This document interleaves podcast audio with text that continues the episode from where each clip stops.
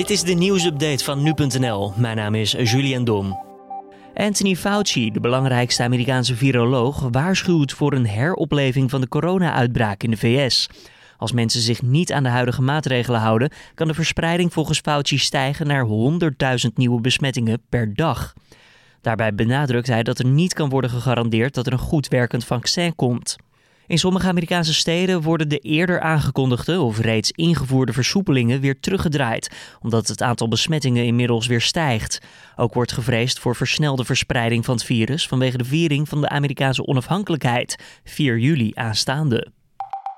De Rotterdamse politie start een onderzoek naar racistische uitlatingen die negen agenten in 2019 hebben geuit in een besloten WhatsApp-groep.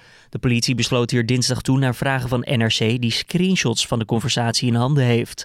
In die chatgroep wordt op racistische wijze gesproken over mensen met een immigratieachtergrond. Volgens de politie-eenheid Rotterdam gaan de uitspraken in taal en tekst alle grenzen te buiten en beschamen de agenten het vertrouwen van collega's en burgers. Bij een explosie in een medische kliniek in de Iraanse hoofdstad Teheran zijn gisteren zeker 13 mensen omgekomen, melden staatsmedia. Zes anderen raakten gewond.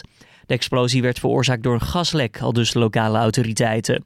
In de kliniek waren ten tijde van de explosie 25 mensen aan het werk.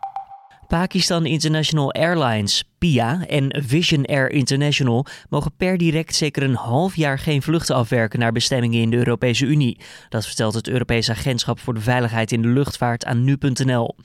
Pakistan houdt momenteel zeker 262 piloten aan de grond vanwege frauduleuze en dubieuze brevetten. Volgens het Europese agentschap kan de veiligheid voor Europese passagiers niet meer gewaarborgd worden. In totaal is ongeveer een derde van alle Pakistaanse piloten buiten functie gesteld in Pakistan. En dit was dan weer de nieuwsupdate.